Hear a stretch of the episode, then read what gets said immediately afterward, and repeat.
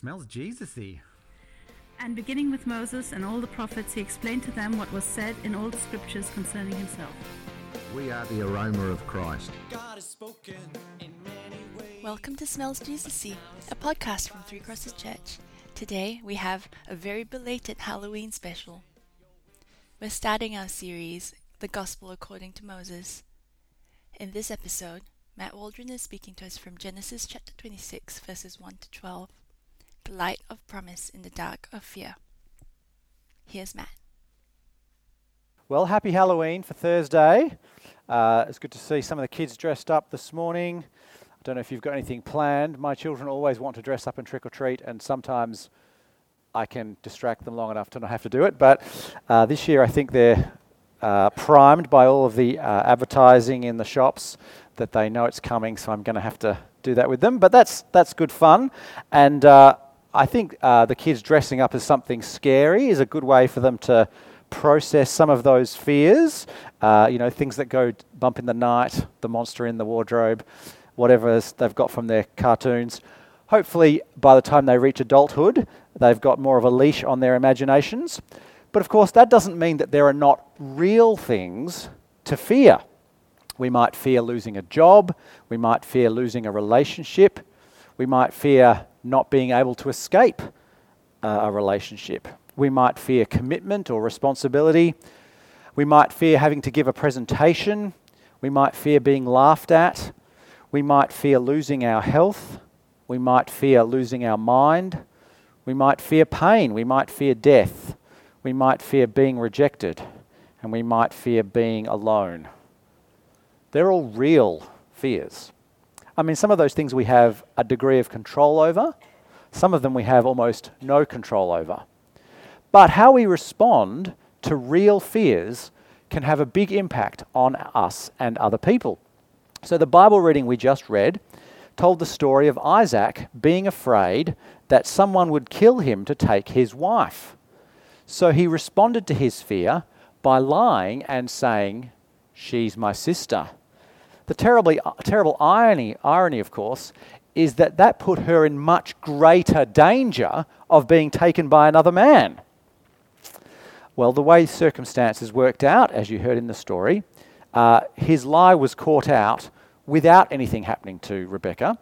And uh, the king of that region turns out to be a man who would be uh, horrified by that sort of thing and wouldn't tolerate that kind of thing happening in his kingdom. So it turned out there was no need for Isaac to have been afraid. If only he could have known that in advance. Well, just before this incident, God appeared to Isaac. That's a pretty uh, special privilege. God himself appeared to Isaac and promised to be with him and bless him. So actually, Isaac did know in advance. He didn't need to be afraid if only he would believe God's promise. And that, that story is a great example of really what the whole book of Genesis is about. The message of the book of Genesis is uh, God made a promise, so we don't need to be afraid, if only we would believe it. So, looking forward to Halloween today, I want to briefly, briefly tell you the story of the whole book of Genesis. Uh, and we're going to see that God's made a promise, so we don't need to be afraid, if only we'd believe it. So, uh, Genesis basically has two parts, two main parts. Chapters 1 to 11 is the way of the world, and chapters 12 to 50, a much bigger part, the way of the promise.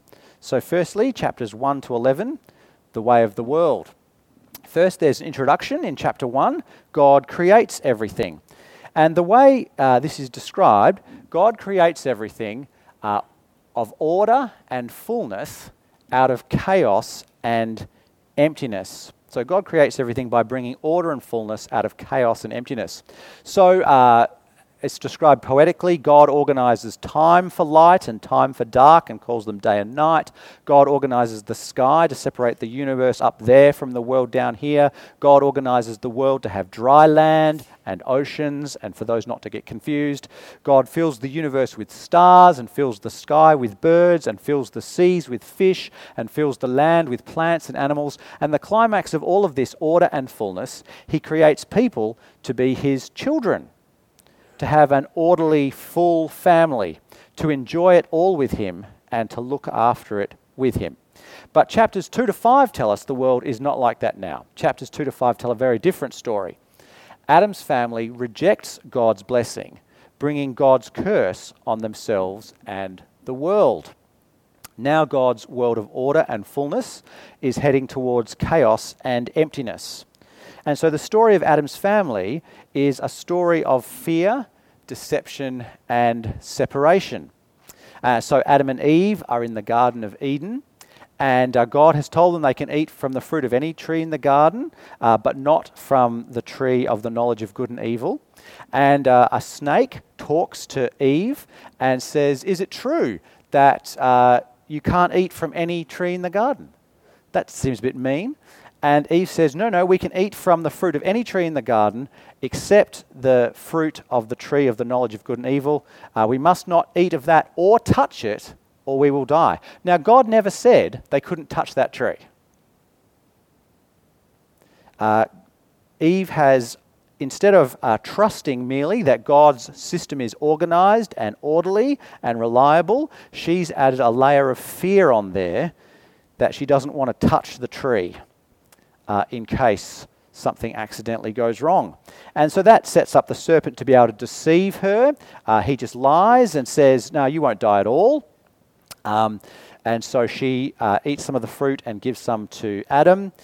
And uh, then they are separated uh, from God, uh, from themselves, and from their role in the world. Uh, they are embarrassed uh, of their bodies. They feel naked, whereas previously they felt no shame. They hide from God when they hear Him coming. and God tells them there's going to be a problem in their relationships from, from now on. And ultimately, they will suffer the ultimate separation of death. And this continues with Adam's family. Uh, their sons fight, and one kills the other. As the, they have more children who have more children, uh, this uh, fear and deception and uh, separation, even to the point of violence and death, uh, continues. So then, chapters uh, 6 to 11, Noah's family fails to restore God's blessing. Uh, the world is full of fear and deception and separation, not only uh, death that we would think of as natural, but violence and oppression. And so God uh, radically restores things to order by uh, wiping out the vast majority of the population, the vast majority of land animals. He sends a flood, uh, but he's told Noah uh, to build an ark so that he and his family and Two of every kind of animal can be saved to start the world again. They're told to fill the world so it'll be orderly and full again. But uh, very quickly, uh, Noah gets uh, drunk. Uh, well, it can't be that quick because they've got to grow vines and everything, but you know, as the story goes on, before Noah's even died, he's uh, drunk and involved in some kind of lewd incident with one of his sons, and uh, clearly things are not restored, restored to the order and fullness that God has planned for the world. So that's the way of the world. Uh, God has made things for order and fullness, but human beings move things towards chaos and emptiness in fear, deception, and separation. That's the curse. So that's the first part of Genesis, chapters 1 to 11, the way of the world. And so it's not just uh, an accident. Uh, if you feel like there are things that are real things that really scare you, that really worry you, uh, that's not just you. That is indeed the way of our world. But most of the book of Genesis tells a different story. Chapters 12 to 50 tell us the way of promise. And uh, to get into that, there's a kind of kind of hinge transition at the start of chapter 12, uh, which is the promise to Abraham. Uh, God's blessing to the world through Abraham's offspring. So, the way of the world is uh, people rejecting God's order and fullness and uh, experiencing fear and uh, deception and separation. And God has tried this radical restoration under Noah, but people have even rejected that. So, what's God going to do? Give up? No. God makes a promise to restore things to blessing. Uh, so he promises Abraham, I'm going to be with you, I'm going to bless you, I'm going to give your descendants uh, this land uh, that you've you know, never seen before. You're going to go there and I'm going to give it to your descendants. Uh, they're going to uh, become a great people. I'm going to give you many, many descendants. And uh, through your offspring, I'm going to give blessing to every family of the world. So all the peoples of the world will have God's blessing restored to them through Abraham's offspring. Pretty big promise. And this connects uh, with the rest of the book of Genesis and also with us. So it connects with the rest of the book of Genesis. Uh, there's a, a curse back in chapter 3 where Adam and Eve bring God's curse on the world. When God curses the snake, uh, he uh, promises that, well, he, he makes this curse that the snake will be uh, crushed by Eve's wounded offspring. So he says, uh, you know, her offspring will, you will uh, snap at his heel, strike his heel, but he'll crush your head. So this uh, deception that uh, sticks human beings in fear and separation will be crushed by Eve's wounded offspring. And then at the end of the book, at the other end of the book, uh, uh, one of the descendants of Abraham, Jacob, makes a prediction for one of his sons, Judah, that the obedience of the world will be turned to one of his offspring. So he's basically predicting that one of his offspring is going to be the king of the world. Well, these promises connect to us because Jesus has fulfilled these things. Uh, so if God has made a promise to bring blessing to all the world, and we're part of the world, well, God's made a, pres- a promise to us. How does Jesus fulfill that? Well, uh, in Galatians chapter 3, verse 14, Jesus is described this way he redeemed us in order that the blessing given to Abraham might come to the Gentiles through Christ Jesus, so that by faith we might receive the promise of the Spirit. So there you have very clearly the promise to Abraham for blessing to the world comes to people by trusting Jesus. And uh, this whole promise, the way it connects through the whole book of Genesis, is fulfilled in Jesus. So uh, the curse on the snake is going to be crushed by uh, Eve's wounded offspring. That's Jesus. Galatians 3, verse 13 says, Christ redeemed us from the curse of the law by becoming a curse for us. For it is written, Cursed is everyone who hung on a pole. So, uh, Jesus' uh, death by crucifixion uh, was a death that represented God's curse on us. But instead of us having to suffer God's curse anymore, Jesus has taken it in our place so that we can be set free. And finally, uh, that means we are to turn and obey Jesus. So Jesus uh, himself said, after he'd been raised from the dead, in Matthew 28 8 and to 20, all authority in heaven and on earth has been given to me. Therefore, go and make disciples of all nations, baptizing them in the name of the Father, and of the Son, and of the Holy Spirit, and teaching them to obey everything I have commanded you. And surely I am with you always to the very end of the age. So there's uh, God's promise to Abraham, the kind of uh, hinge in the book of Genesis that makes the whole book of Genesis stick together, and also which shows that this applies to us through Jesus. So there's the start of seeing the gospel according to Moses uh, as a little preview of the next few weeks. So back to Genesis, we've seen the way of the world in chapters 1 to 11. Uh, God brings uh, order and fullness out of chaos and emptiness, but people keep messing that up with fear, deception, and separation. Uh, God has made this incredible promise to Abraham of God's blessing to the world through Abraham's offspring and we know that comes to us through Jesus. So, what does that mean for life now? We see that in chapters 12 to 50, the way of promise. So, we have three big kind of stories uh, in the rest of the book. Chapters 12 to 24, Abraham's family starts despite fears. Chapters 25 to 36, Isaac's family grows despite deception. And chapters 37 to 50, Jacob's family prospers despite separation although fear, deception, and separation work their way through all of these stories, there is a kind of general movement of emphasis. So in chapters 12 to 24, uh, Abraham has a, a, genuine fear for food. Uh, he's living as a nomad in a place where he's a stranger, and uh, so it's difficult to make sure you've got food. Uh, he's fearful for his safety, physical safety of you know what people are going to do and whether he'll be safe, and he's also childless, so he's fearful of not having a legacy. And in that situation, God promises to uh, bless him, to care for him, to provide for him, to keep him safe, and in fact to build a great people out of this fearful, childless man. So, uh, Abraham, unfortunately, uh, although he trusts God, and that's critical for him uh, obtaining God's promise, he's also scared at the, the same time. So, uh, he flees to Egypt when there's a famine. Uh, he also, uh, like his son after him, uh, lies about his wife uh, being his sister. And so, unlike uh, his daughter in law, Sarah is basically abused by that behavior. She's taken by the Pharaoh as a wife. So, although, you know, Abraham's not killed, Sarah is terribly mistreated by his lie. and They've got no children, and God promises to give them children. So uh, Abraham and Sarah cook up this plan to have a child through Sarah's slave, uh, Hagar.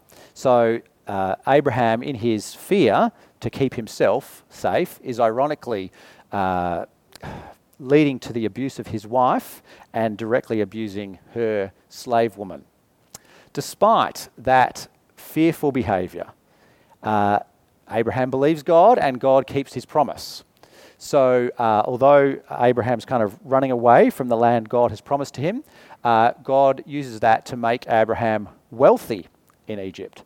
Uh, despite the fact that uh, Abraham has failed to protect his wife Sarah, God protects her and uh, sends plagues uh, on Pharaoh's family. and so they figure out something's going on and give her back to Abraham. And despite the fact that uh, Abraham and Sarah have tried to have a child through uh, a slave, God promises to give them a child of their own, even though Sarah's barren and too old. And uh, not only does they, do they get that child, Isaac, uh, God also promises to look after Ishmael, even though Abraham has failed to do that. So Abraham's family gets off to this great start despite Abraham's fears. And then, uh, through his son and uh, grandson, uh, Isaac's family grows despite deception. Uh, so, Abraham's deception of uh, lying about Sarah being his uh, sister, that becomes something of a family tradition in the next generation. So, not only does Isaac do the same thing, Isaac deceives his neighbor about Rebecca, his wife. Uh, he gets her back, as we read in the Bible reading. And then his son Jacob, his younger son, deceives Isaac, his father, to get the, the blessing of the oldest son. So, uh, you know, that seems like a bit of uh, kind of rough justice. But then, uh, as, Isaac, as Jacob goes on with his life, uh, potentially as a deceiver, oh, Jacob, the name means deceiver.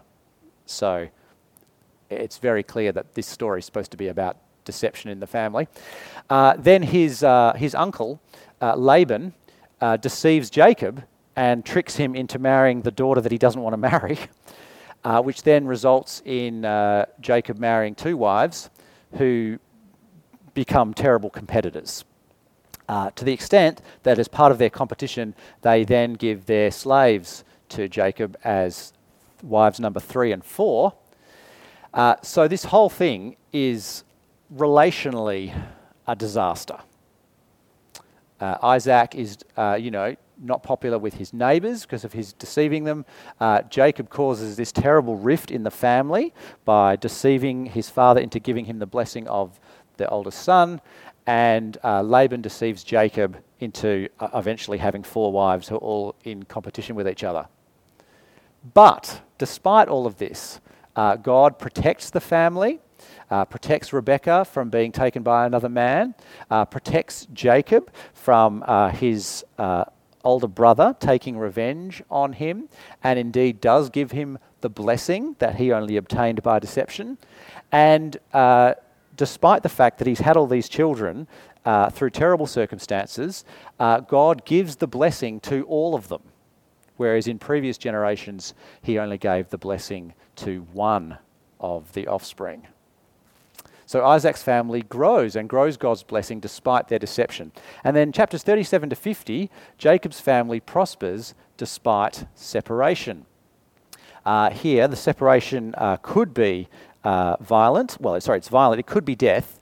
But uh, they decide, so there's this rivalry between Joseph and his older brothers.